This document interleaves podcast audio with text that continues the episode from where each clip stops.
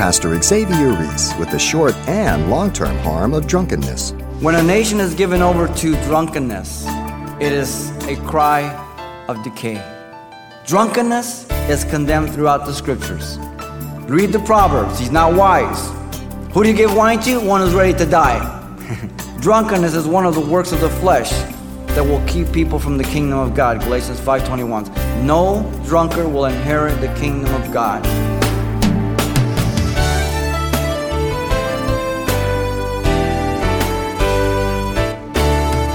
Welcome to Simple Truths, the daily half hour study of God's Word with Xavier Reese, Senior Pastor of Calvary Chapel of Pasadena, California.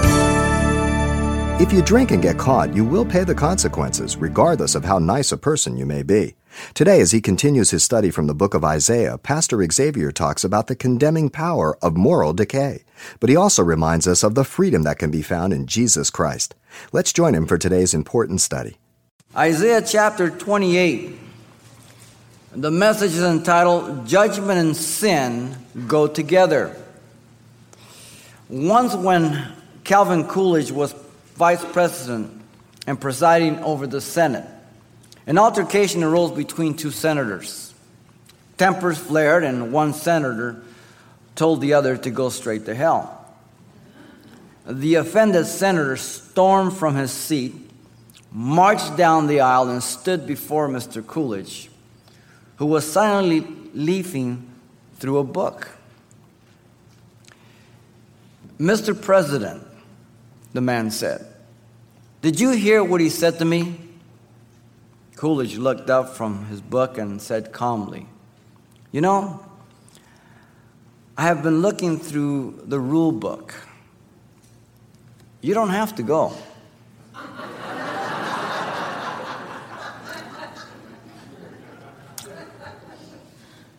Only those who reject God's word will go there. You don't have to go. Isaiah the prophet declares to us the judgment of God regarding Ephraim and Jerusalem in this chapter and provides for us three reasons for that judgment. They're not exhaustive, but there are three reasons that he focuses upon that I think are very relevant to our day in our lives. It's a lengthy chapter, so bear with me. Uh, let me read it so you get the idea and capture the sense. Woe to the crown of pride of the drunkards of Ephraim, whose glorious beauty is fading away, which is at the head of the uh, verdant valleys, to those who are overcome with wine. Behold, the Lord has mighty and a strong one, like a tempest of hail in a destroying storm, like a flood of mighty waters overflowing, who will bring them down to the earth with his hand. The crown of pride, the drunkards of Ephraim, will be trampled underfoot. And the glorious beauty is fading flower, which is at the head of the verdant valley, like the first fruit before the summer, which an observer sees, he eats it up while it is still in his hand.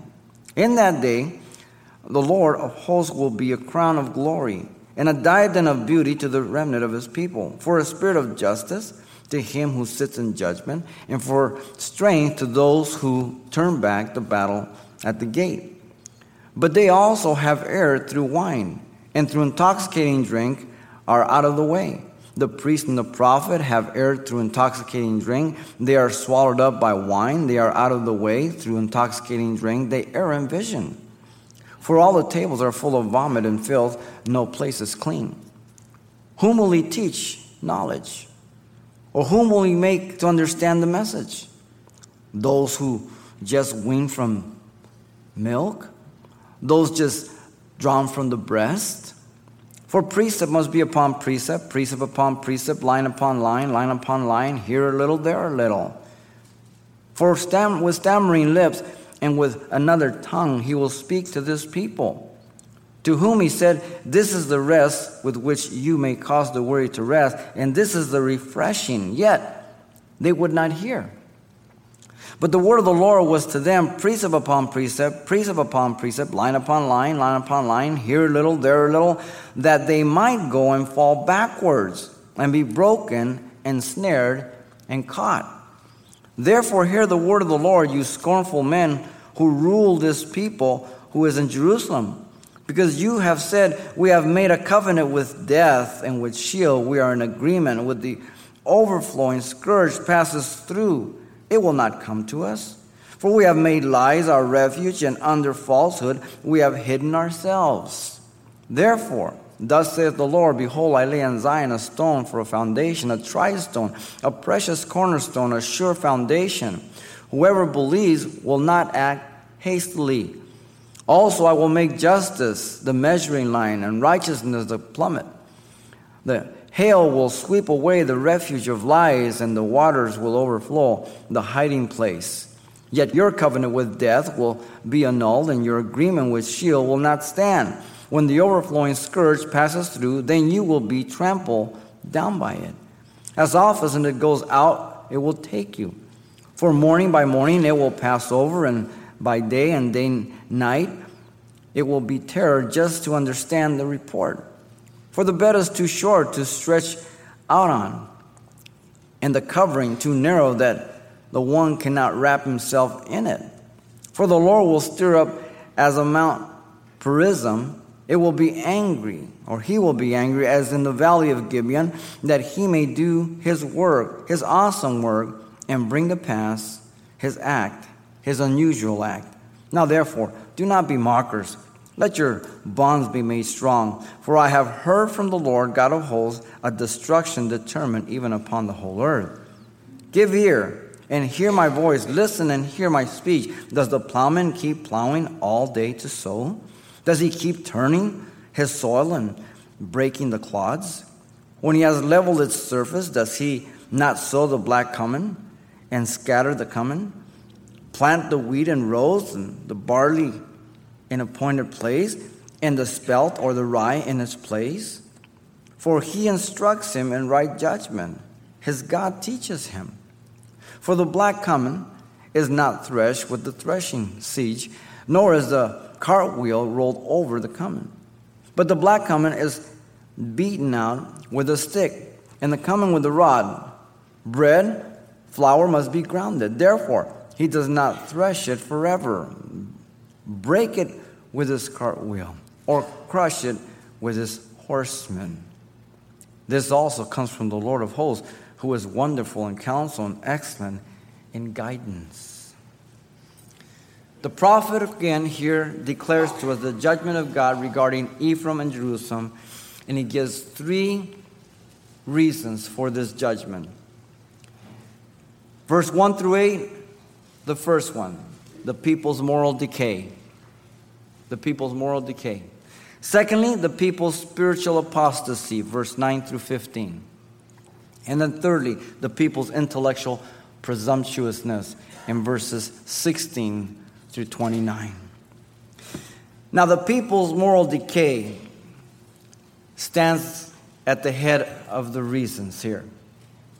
Notice in verse 1 through 4, the judgment was against Ephraim. God is very specific when he declares judgment, he doesn't speak in generalities. The charges are that of drunkenness. Notice that in verse 1. The word woe is always indicative of judgment in the scriptures. This is the first of six woes that follow in this next section of Isaiah. Jesus declared woes to the scribes and the Pharisees, judgment. The crown of pride refers to Samaria, the capital of the northern kingdom, as you know. It was built on a well rounded hill by Ahab's father, King Omri. The beautiful, fertile area there.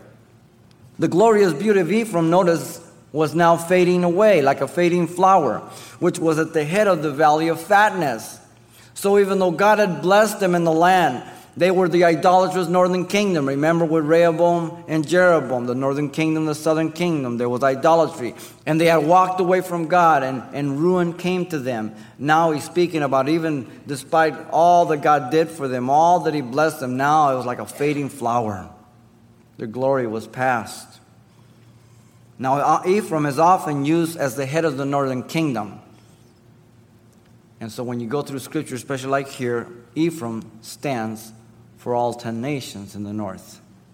Now, notice the reason for their fading glory was that they were overcome with wine.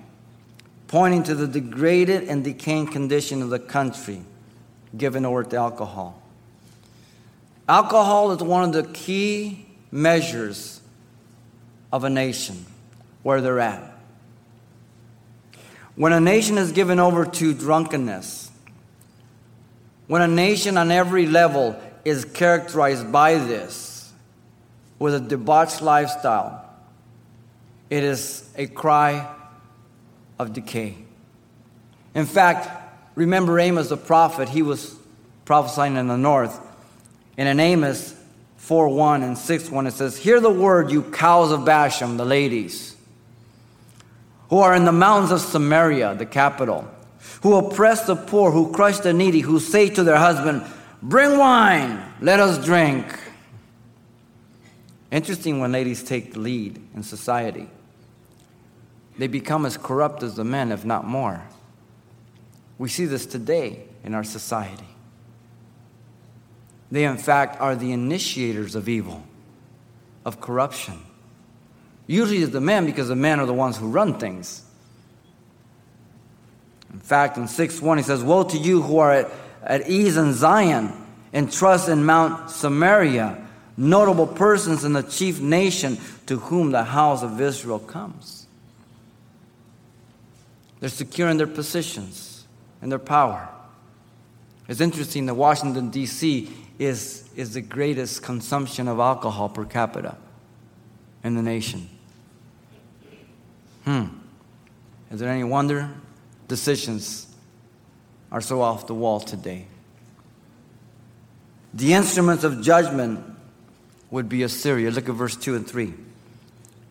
In verse 2, Assyria is described in a very poetical manner as a mighty and strong one like a tempest of hail and a destroying storm, like a flood of mighty waters overflowing.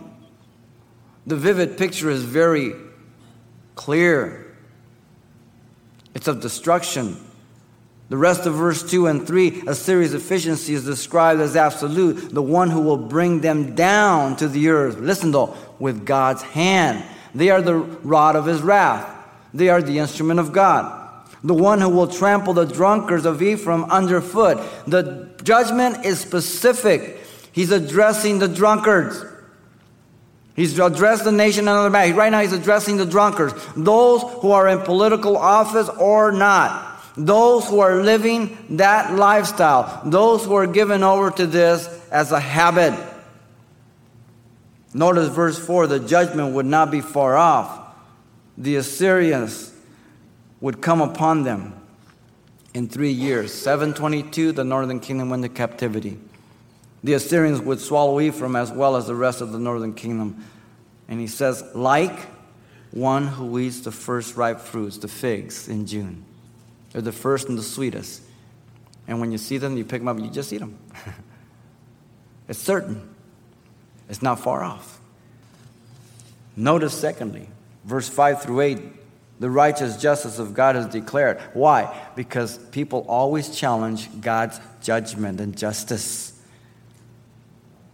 Men charge God foolishly. How could God do this? Why does God do that? I, uh, people are too quick to give a piece of their mind to God that they can't afford to lose. Verse 5 In that day, the Lord of hosts will be a crown of glory and a diadem of beauty to the remnant, a twofold fulfillment. The short term indicates the faithful remnant of his people during the days of Isaiah. For God always has his faithful remnant. Those who would heed, God would be faithful. Always remember that. Don't get the Elijah complex. You're not the only one. God always has his faithful remnant in every generation. The long term indication, the kingdom age. We've gone through this phrase before many times. In that day. The contrast is obvious. The crown of pride is replaced by the crown of glory. So, short term wise, those who trusted God, they would see the pride of glory, the crown of, of, of pride, be taken into captivity, destroyed, removed, and yet they would turn their hearts to have the crown of glory, the Lord, reign over them. Long term wise in the kingdom, God will wipe out all the control, all the power, all the nations of man, and Jesus will rule and reign. So you have this double fulfillment, as often we see. Now, notice in verse 6 the Lord will be a spirit of justice to those who sit in judgment and strengthen those who turn to trust him, both in Isaiah's day and in the kingdom. Drunkenness is condemned throughout the scriptures. This is the focus. Read the Proverbs. He's not wise. Who do you give wine to? One who's ready to die. Intoxicating drink. Drunkenness is one of the works of the flesh that will keep people from the kingdom of God. Galatians 5:21. No drunkard will inherit the kingdom of God. Make sure you understand that. I think the church has a big problem with alcohol today. Somehow, through the past 25, 30 years of what God's done in the Jesus movement, people have become very complacent, very compromising, and very rational. Be careful. The scriptures are very, very, very clear. Notice verse 7 and 8 the consequence of their sin was devastating. Devastation. They had erred through wine. These are people, leaders, priests, and prophets, as we're going to see. Wine, drinking, does not help you at all. It will cause you to err, to say and do stupid things. They were out of the way through intoxicating drink. Out of the way means they weren't walking with God. The spiritual leaders, the priests and the prophets, it says, had erred in vision and stumbled in judgment. You see, alcohol is a deceiver. You would not say things that you say al- with alcohol. You would not do some of the things, but it, it, causes you to have false courage, a false sense of, of, of, of security, a false sense of, of ability. It's a depressant, it's a deceiver. The outcome was that their tables were full of vomit and filth. No place was clean. And anyone who has ever partaken of drinking on any level is very familiar with all this. Many a night you spend giving your toilet a lip lock all night long.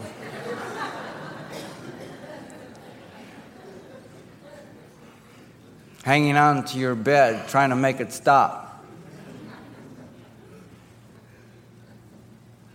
It destroys your brain cells, by the way, and those cannot be replaced, and we can't afford to lose many. Each one drink destroys thousands at one time. Those are never replaced.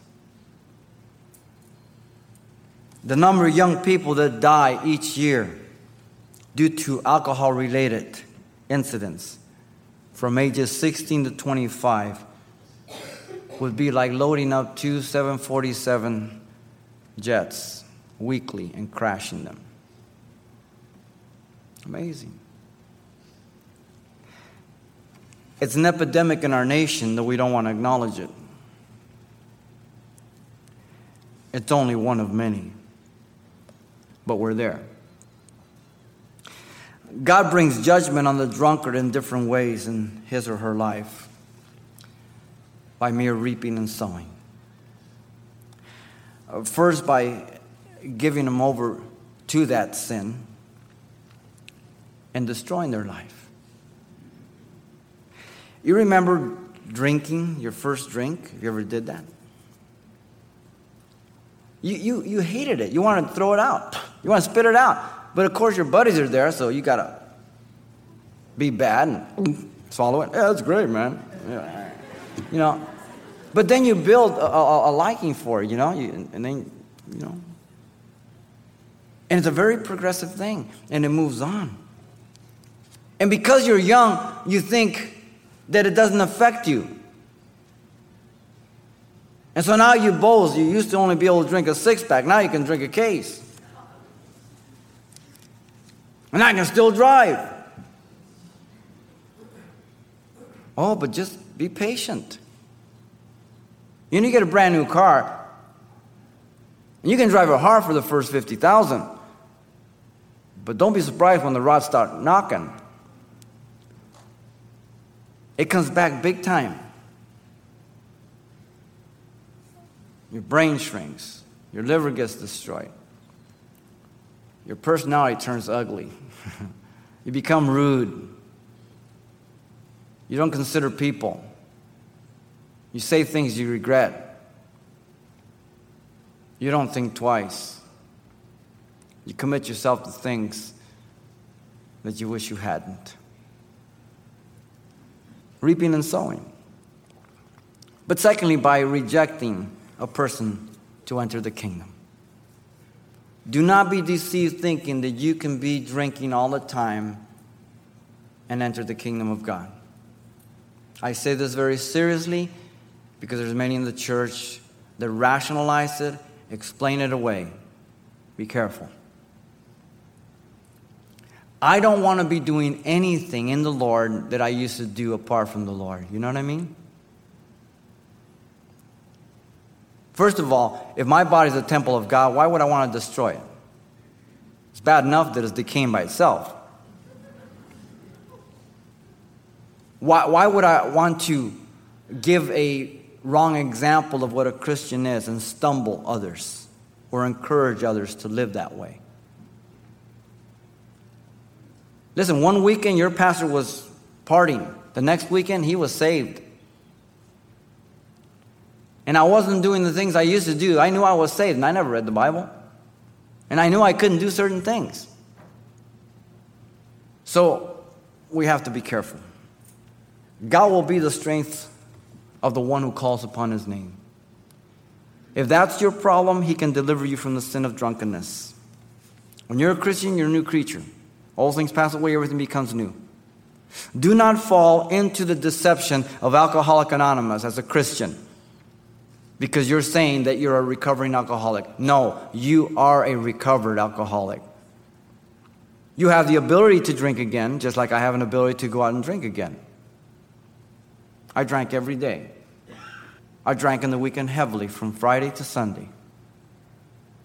God took that away. So don't say you're a recovering alcoholic one day at a time. No, no, no. Would you believe that I'm a recovering fornicator? Why you laugh? Because it's stupid, isn't it? Let's get serious. Do not lean to your understanding. Acknowledge the Lord in all your ways. Proverbs 3 5. God points out many horrible consequences related to alcohol in the scriptures. Noah, after the flood, after the flood, he gets out of the boat, he plants a vineyard, makes some wine, passes out naked on the floor. Interesting. Aaron, his two sons, God goes out of his way to instruct them diligently how to offer sacrifices. They drink a little uh, ripple or whatever it was, and they offer strange fire, and God barbecues them. And God tells Aaron through Moses, when you go in, don't drink strong drink. Whoa. How about David? Can't get his way. He says, hey, I'll get Uriah drunk. You really go have a good time with his wife. Cover up my pregnancy. How many broken lives have come through alcohol? Women who have been destroyed, men who have been destroyed, families who have been destroyed. Young ladies who've lost their virtue because of alcohol. Teenagers who have driven and hit somebody and killed them. You can continue with the list. Alcohol is a sign of decaying people in a nation and a sign of a decaying nation. We are their people. The people's moral decay was evident by drunkenness. Pastor Xavier Reese and the somber truth about those who refuse to remain sober. Well, be sure and tune in next time for more of the message Judgment and Sin Go Together. But if your schedule won't permit you to tune in, you can pick up a copy on CD for only $4. Just ask for the title Judgment and Sin. You can request your copy by writing Simple Truths. 2200 East Colorado Boulevard, Pasadena, California 91107. Or to make your request by phone, call 800 926 1485. Again, that's 800 926 1485. Or the address once again is Simple Truths, 2200 East Colorado Boulevard, Pasadena, California 91107. And it's helpful when you include the call letters of this station when you get in touch. This helps us track the effectiveness of this ministry in your area. The Word of God is a light, but what happens to those who insist on walking in darkness? That's tomorrow's discussion here on Simple Truths with Pastor Xavier Reese.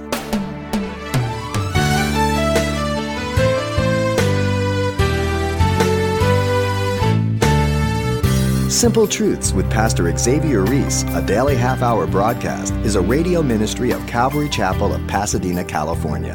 www.calvarychapelpasadena.com.